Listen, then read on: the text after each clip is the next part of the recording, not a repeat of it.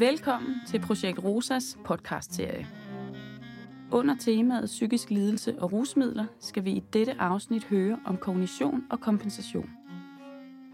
Når vi oplever, at vores støtte til mennesker med psykisk lidelse og afhængighed af rusmidler ikke virker, kan det ifølge psykolog og visoekspert Sten Gullager være fordi, vi glemmer at undersøge det kognitive funktionsniveau. Men først skal vi høre noget om forudsætningerne for at blive en god løber. Jeg bruger nogle gange der billede sådan lidt for sjov. Hvis du skal få en mand til at være en rigtig, rigtig god løber, og skal til i gang med løbetræning, synes jeg, det er en rigtig, rigtig god idé først at kigge efter, om han har ben. Altså, hvis ikke du kigger efter det, så giver det ikke mening at lave løbetræning. Og det er det samme med hjernen. Hvis du laver nogle samtaleterapi eller pædagogiske tiltag, som er sprogligt baseret, så forudsætter det selvfølgelig, at vedkommende kan koncentrere sig om, hvad du siger. At vedkommende kan huske det. At vedkommende forstår det bare i nærheden af, hvad det er, du forstår ved det samme. Mange mennesker, hvor det ikke virker, er det fordi, man ikke nødvendigvis skal lave de her bevidsthedsudviklinger igennem samtaler og sprogligt baseret pædagogik og behandling, eller, eller samtaler med psykologer. Det er stærkt overvurderet i de her sager. Det virker jo ikke. Det er mere et spørgsmål om at skifte en helt fundamental grundlæggende strategi, så man forstår, at hvis folk har organisk betingede alvorlige handicaps i forhold til at kunne koncentrere sig og kunne huske og kunne omsætte og kunne forstå helheder, så skal man ikke prøve at lære dem noget, de aldrig kommer til at kunne, fordi det organisk ikke er i stykker.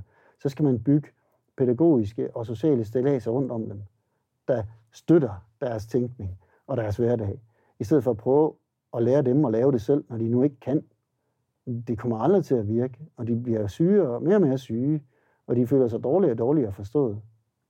Meget ofte ser vi, at når det er det der problematikken, hvis man laver nogle rigtig gode, så normale som muligt stillads rundt om folk, strukturerer deres hverdag på en normal måde, ud fra nogle almindelige menneskelige principper og indhold, så falder de her psykopatologiske symptomer dramatisk. Det kan være folk med spiseforstyrrelser på, det kan være folk, der har psykotiske symptomer, der daler.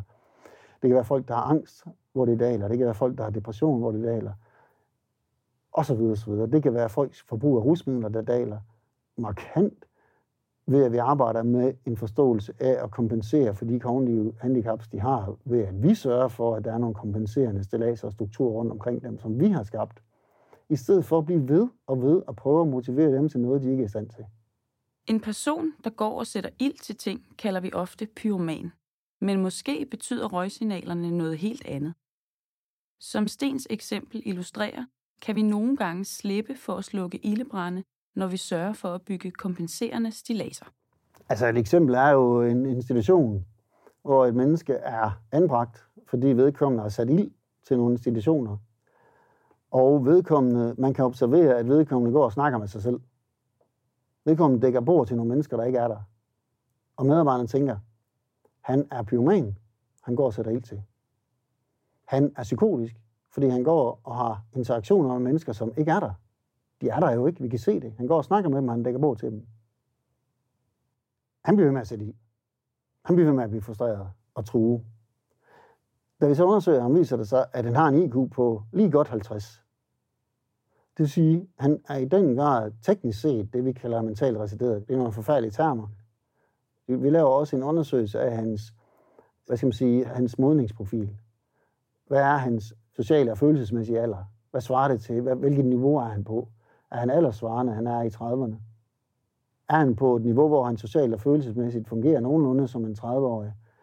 Og, og så videre, så videre. Det vi finder ud af, det er, på, for eksempel på det sociale og følelsesmæssige, er han, opererer han på et niveau på omkring 4 år. Det vi gør, det er, at vi jo så finder ud af, og vi er nødt til at ændre personalets helt grundlæggende forståelse af, hvorfor han sætter ild, og hvorfor han går og snakker om mennesker, der ikke. Manden har aldrig været pyroman, man har aldrig været psykotisk. Det, der sker, er, når han hele tiden bliver mødt med nogle krav, bliver anbragt på institutioner, hvor de andre aldersmæssigt, socialt og følelsesmæssigt, er langt ældre end ham, men han skal være en del af det miljø, og han prøver på sin egen måde at kommunikere det ud, og der er ikke nogen, der lytter. Så bliver han så frustreret, at han til sidst så det til noget. Fordi det er den måde, han kan kommunikere på. Inden for forskning omkring mennesker, der sætter ild til ting, der deler man det op i folk, som man kalder pyromaner, og mennesker, hvor man siger, at det her er kommunikation. Det er ikke pyromani. I hans tilfælde var det ikke pyromani, det er kommunikation. Han kommunikerer i møder mig med, men han er så dårlig kognitivt, han kan jo ikke selv formulere det. Så det, det vi kan arbejde med, det er at, at få implementeret en pædagogik, hvor man taler helt normalt til ham, men ud fra noget, som passer til en IQ på 52. Vi går ind med nogle af de der situationer og prøver at forvente et reaktionsniveau i det sociale og følelsesmæssige, som svarer cirka sin fireårige. Uden at snakke børnesprog til ham jo. Det har en dramatisk effekt. For det første, han har i flere, altså det, det er jo måske seks år nu, han overhovedet ikke har nævnt ild. Han, de kan roligt give ham tændstikker, der sker ingenting, fordi han slapper af. Det her, man går og snakker med folk, der ikke er der, det var ikke, fordi han var psykotisk. Hvad gør en fireårig? De går der og laver fantasileje. Han savnede sin familie, så fantaserede han bare, at de var der. Han har aldrig nogensinde været psykotisk. Men er problemet med, at han ikke vil sove om aftenen. Og han blev ud af regeringen, når han skulle sove. Det man fandt ud af, hvad er det, der sker, hvis en fireårig bliver sendt på værelset, og forældrene de går hjem, og han skal være alene hjemme, og det er mørkt. Han bliver bange. Han er 35 år, men man kan observere, at han ligger på gulvet og leger med legetøjsbiler sammen med en anden en. Fuldstændig ligesom små børn. Og han hygger sig for vildt. Så i stedet for at give ham en masse sovemedicin og psykologsamtaler, mm, så prøver vi, hvad har han, hvad har en fireårig brug for, når man er bange for at sove? Jamen, jeg foreslår gerne en nattelampe, så der er lidt lys derinde om natten, så det ikke bliver så mørkt. At de rent faktisk putter ham. Lægger dynen omkring ham og putter ham. Fortæller en godnathistorie. Han faldt jo i søvn hver eneste aften. Helt uden problemer.